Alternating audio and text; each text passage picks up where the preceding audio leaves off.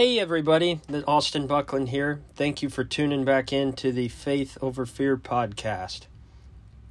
I recently heard about a, a golfer who had been playing really badly, and so he went to a psychiatrist who told him just to relax by playing around a golf without a ball. Do everything you'd normally do, but just use an imaginary ball. So the golfer, hesitant, tried it the next day he stepped up on the first tee and he imagined he got a 260 yard drive, made a fine approach shot to the green, and he putted for par. The round went splendidly, and as he approached the 18th hole, he met another golfer playing the same way, without a ball. Now, the other golfer had seen the same psychiatrist, and so they decided to play the last hole together, and they'd bet $10 on the outcome. Well, the first golfer swung at his imaginary ball and he announced that it had gone 280 yards right down the middle of the fairway. The second golfer matched his drive. The first fellow then took out his five iron, and after swinging at his imaginary ball, he exclaimed, Man, would you just look at that shot? It went right over the pin, and the reverse spin on it brought it right back into the hole. I just won the game. Well, not exactly, said the second golfer. You hit my ball. Well, you know, we can do some crazy things in life to try to prove to ourselves or to others that we're adequate enough. We try a lot of different ways to build confidence up for ourselves. I heard about a lady who went to the minister and she said, I have to confess a great sin in my life. What's that? he asked, and she said, Well, it's the sin of pride. Sometimes I just stand before my mirror and I admire my beauty for hours and hours on end. And the preacher looked at her and said, Lady, your sin is not the sin of pride, it's the sin of imagination. Well, I can be confident in telling that story because I know all of you listening are beautiful people. That story was not about you.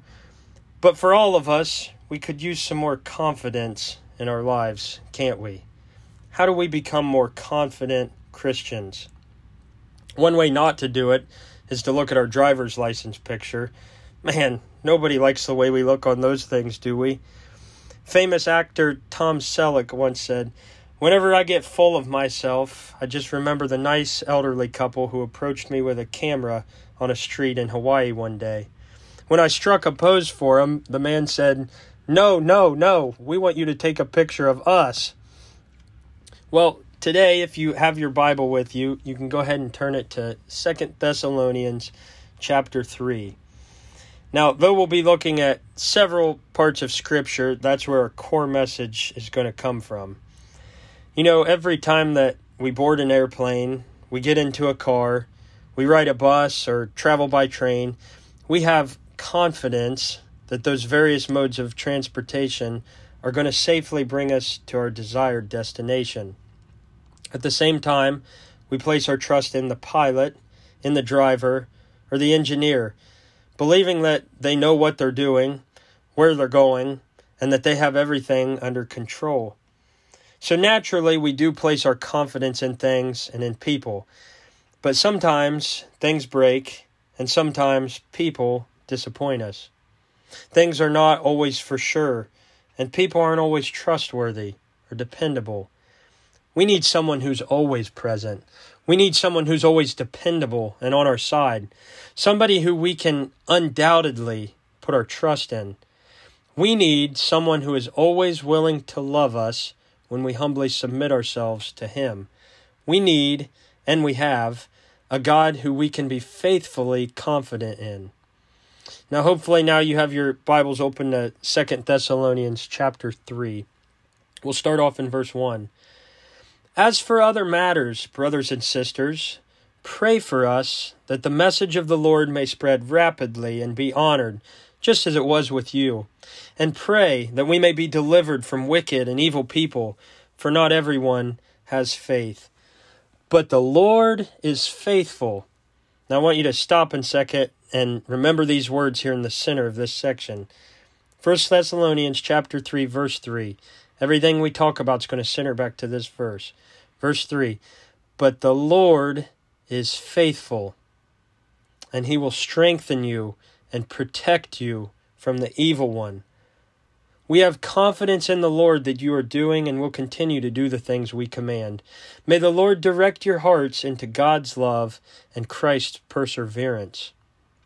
Today we draw three essential messages from this passage about living the faithfully confident life.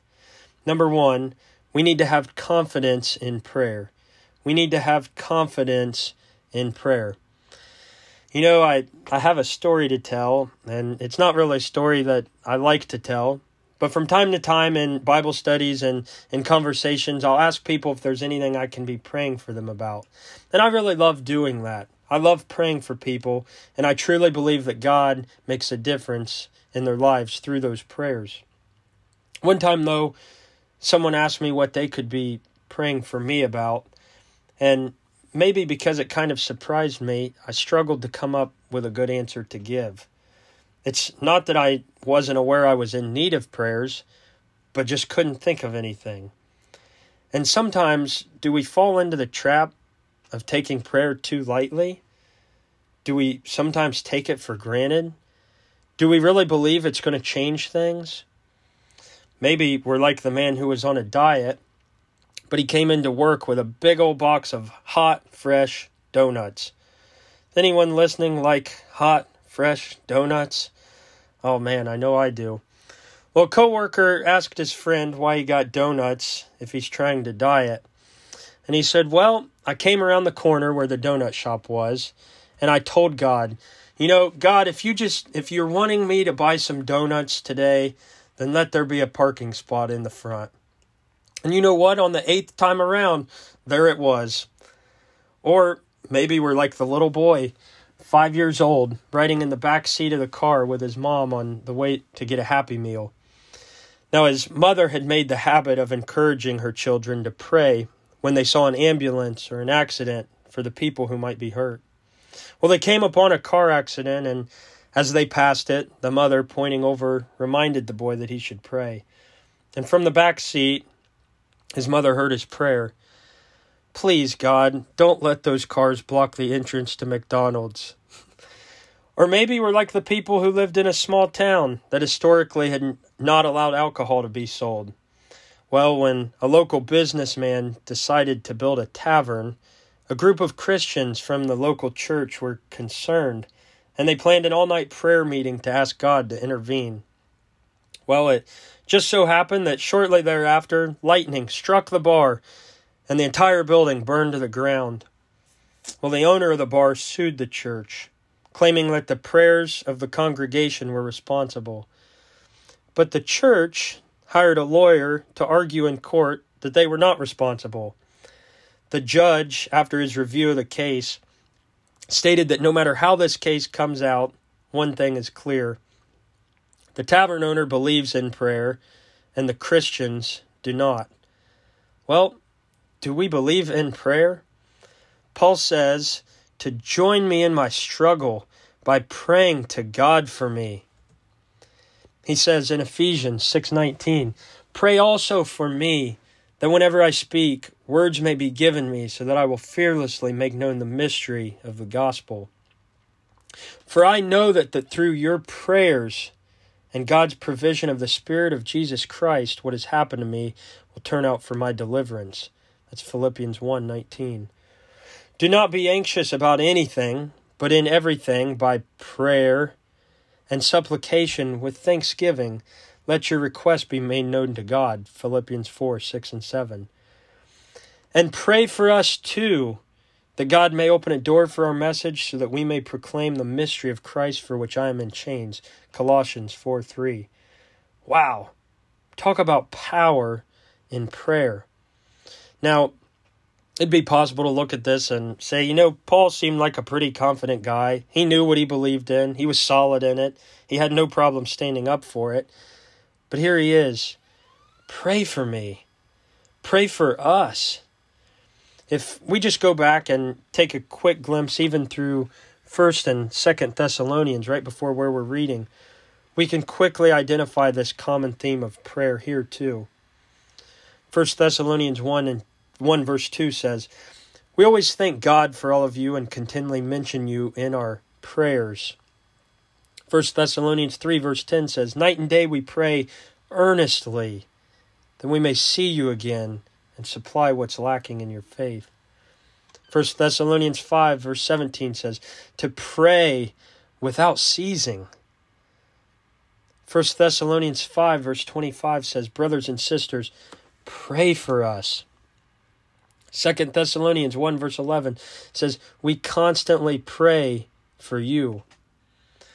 Now, though there are many subjects to pray for and pray about, our text today gives us two things considering God's word that he asks them to pray about. In chapter 3, Paul writes, As for other matters, brothers and sisters, pray for us that the message of the Lord may spread rapidly and be honored, just as it was with you. And pray that we may be delivered from wicked and evil people, for not everyone has faith. So the first concerns their ministry, the second concerns their personal safety. Let me ask you something. When you pray about the message of the Lord being spread, do you envision yourself doing it or somebody else?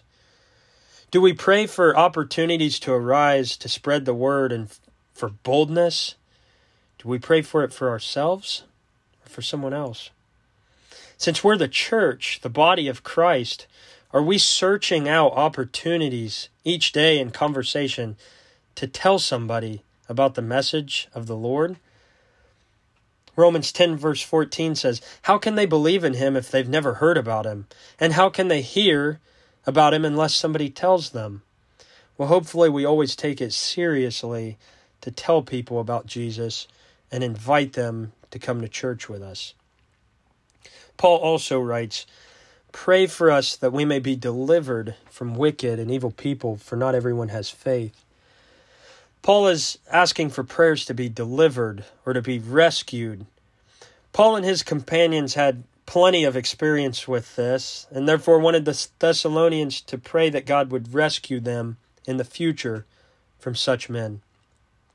Acts chapter 17 records a mob being formed against Paul and Silas before the believers would eventually send Paul and Silas away that night.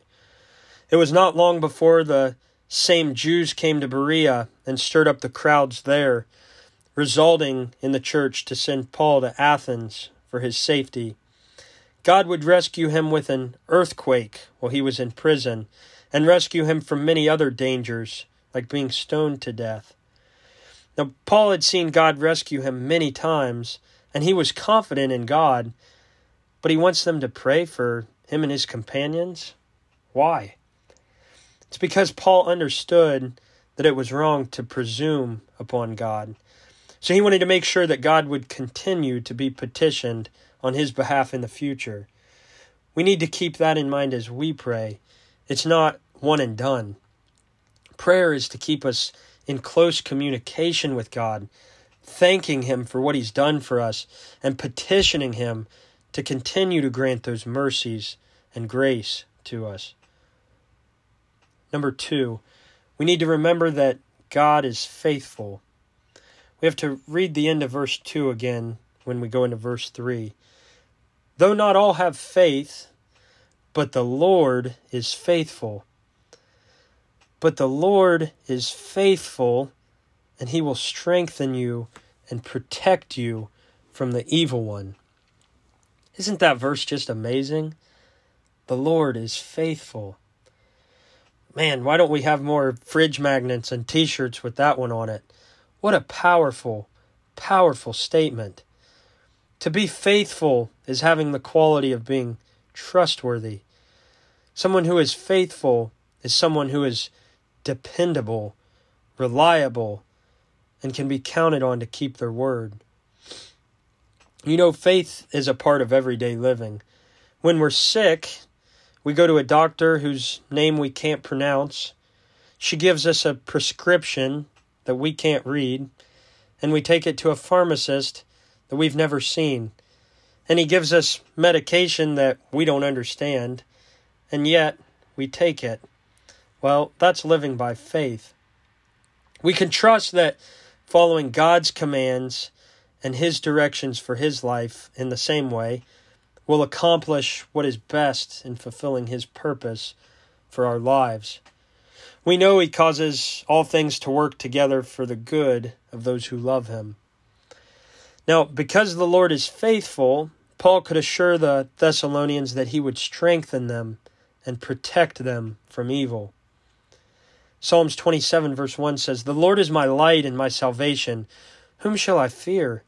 The Lord is the strength of my life. Of whom shall I be afraid? Now, strengthen here doesn't mean that you're going to automatically receive big muscles. Sorry if that's what you were looking for, but this is even better. It's a spiritual strength. Strengthen here means to fix something so that's held fast and it's unmovable. It refers to not being moved out of place by the evil that they would encounter in life.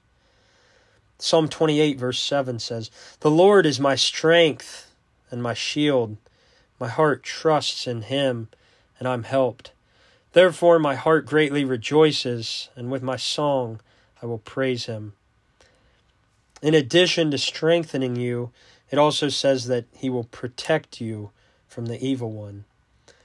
Protect arises from the word for watchman, and so it refers to the activities of protecting those under his watch from any danger that arises. For that reason, it's variously translated as to guard observe, or watch, to keep or protect. In this case, it's the Lord that's the watchman that protects his people from evil. Now, just like with strength, this doesn't necessarily mean that they would always be physically protected. Maybe we should be given some kind of warning label here. Have you ever noticed that when we buy products, we get warned to death? Manufacturers are weary of being sued when their products are misused, so they attach these warning labels to hundreds of items. For example, a Batman outfit bears the words Parents, please exercise caution. This is for play only. The mask and cape are not protective. The cape does not enable users to fly. Well, we can't always expect physical protection because Jesus blatantly spoke in this world you will have trouble. Now, Paul suffered many beatings, and many followers have been martyred for their faith. We're never guaranteed or promised good health or fortune in this life. But spiritually, though, we are protected. Ephesians chapter 1 verse 13 says, "When you believed, you were marked in him with a seal, the promised Holy Spirit." Romans 8, verse 11 says, The same Spirit that raised Jesus from the dead lives in us and will give life to our bodies. Psalm 118, verse 6 says, The Lord is with me. I will not be afraid. What can mere mortals do to me? We can have great confidence in knowing that because the because God is faithful, he will strengthen us and he will protect us. Number three, we need to have confidence in the Lord. We need to have confidence in the Lord. I heard a, a story one time about a struggling businessman who was in debt and he just couldn't find out what he was going to do. He couldn't figure a way out of this. His creditors were pressing him, suppliers were demanding for payment. And he was sitting on a bench in the park with his head down, thinking about how he was going to save his company from bankruptcy. Well, suddenly an old man appeared in front of him. I can tell that something's bothering you, he said. And after listening to the businessman, the old man said, I think I can help you. So he asked the businessman what his name was, and he wrote him a check, and he said, Take this money. We'll meet here exactly in one year and I believe you'll be able to return it to me at that time. And after that, he turned around and he disappeared just as suddenly as he had showed up. Well, the businessman looked down and he saw a check in his hands for the amount of $500,000 signed by Warren Buffett one of the richest people in the world at the time. Man, he thought, I could end all of my problems in no time. But instead, the businessman put the check into his safe. Only one thought about its existence gave him strength to find a solution to save his business. With the return of his optimism, he closed many profitable deals, and within a couple months, he got out of debt and he started to earn money again. And exactly one year later, he returned to the park with that same check. And at the agreed time, the old man appeared again. And at that moment, when the businessman wanted to return the check and share his story of success, a nurse ran up and grabbed the old man Man, I'm so glad I caught him finally, she exclaimed. I hope he wasn't bothering you. He always runs away from the house and tells people that he's Warren Buffett. Well, for an entire year, the man put his confidence in something that didn't exist. During the whole year, the businessman was spinning and building a business, buying and selling, convinced that he had a half million dollars behind him, when in fact, there was nothing there at all. Well, you know, it can be all too easy to put our confidence in the wrong places. Our culture today teaches us self confidence. The world wants us to put ourselves first. I'm number one. It's about me and it's about my own will and my power. Because of my own abilities, I can accomplish things. You know what? Because I'm just that good.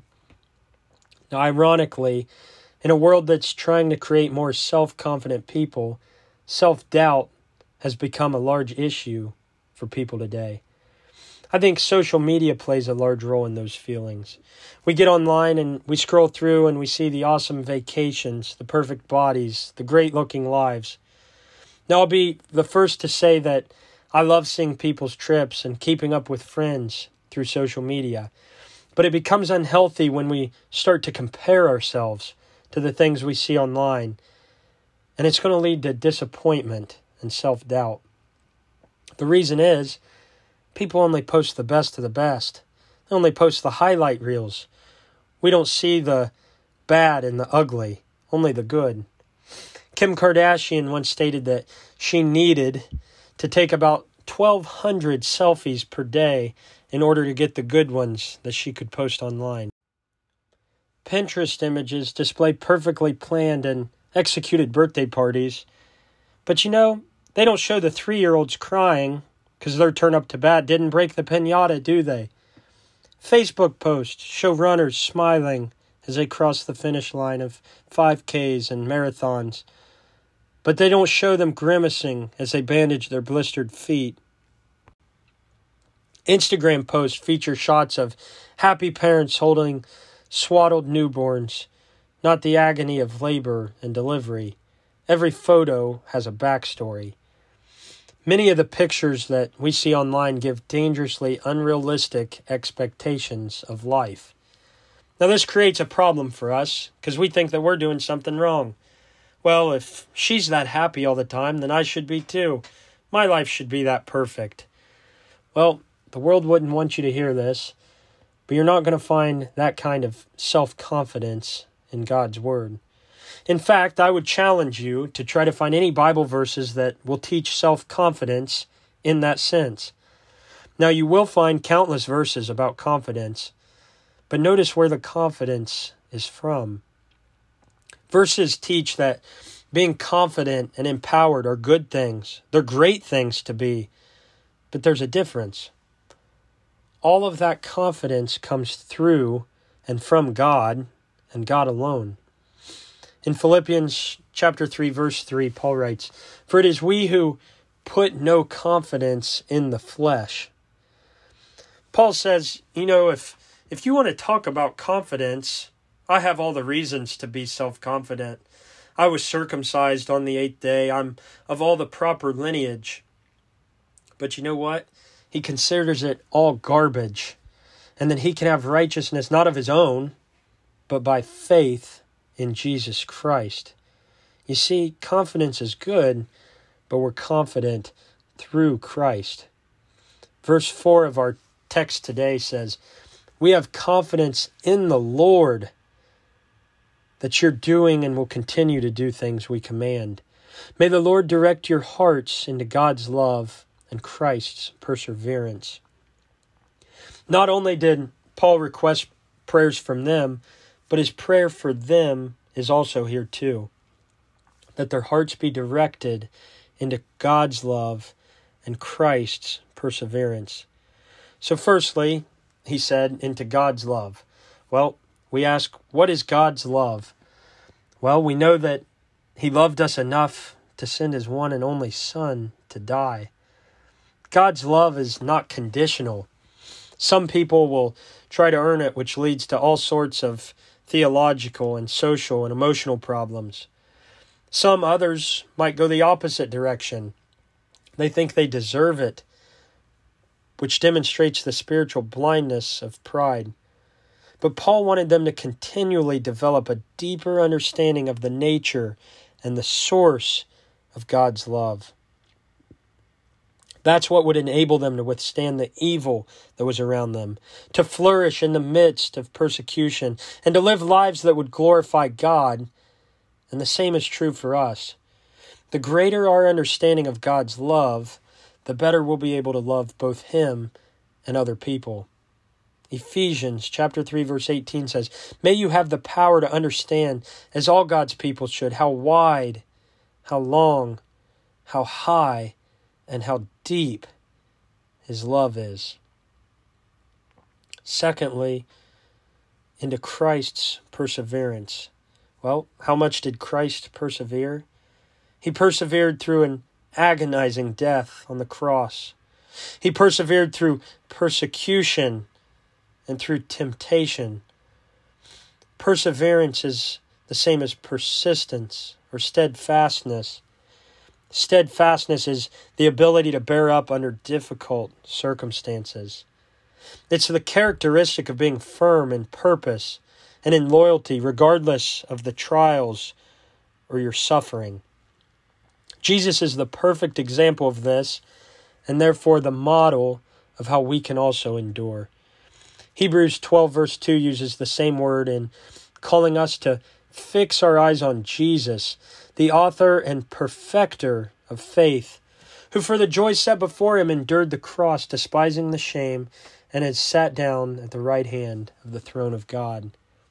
Jesus was perseverant, so let us be like him. God is faithfully confident in us. He's always there for us. His promises always stand, and His love never ends. Does your faith make you confident in those things? May we always remember that it's never by our own willpower, but it's through God's power. Ephesians 3, verse 12 says, In Him and through faith in Him, we may approach God with freedom and confidence. In the early days of the United States, there was a, a weary traveler who came to the banks of the Mississippi River for the first time. There was no bridge, it was early winter, and the surface of the mighty stream was covered with ice. Would he dare to cross over? Would the uncertain ice be able to bear his weight? Well, night was falling, and it was urgent that he reached the other side. So finally, after a lot of hesitation and with many fears, he began to creep cautiously across the surface of the ice on his hands and knees. He thought that if he distributed his weight as much as possible, that he could keep the ice from breaking beneath him. Well, about halfway over, he heard the sound of singing behind him. And out of the dusk there came a man driving a horse drawn load of coal across the ice and singing merrily as he went on his way. Here he was, on his hands and knees, trembling that the ice might not be strong enough to hold him. And there, as if whisked away by the winter wind, went the man, his horses, his sleigh, and a whole load of coal, upheld by the very same ice on which he was crawling. Well, like that weary traveler, some of us, some of us have learned only to creep upon the promises of God.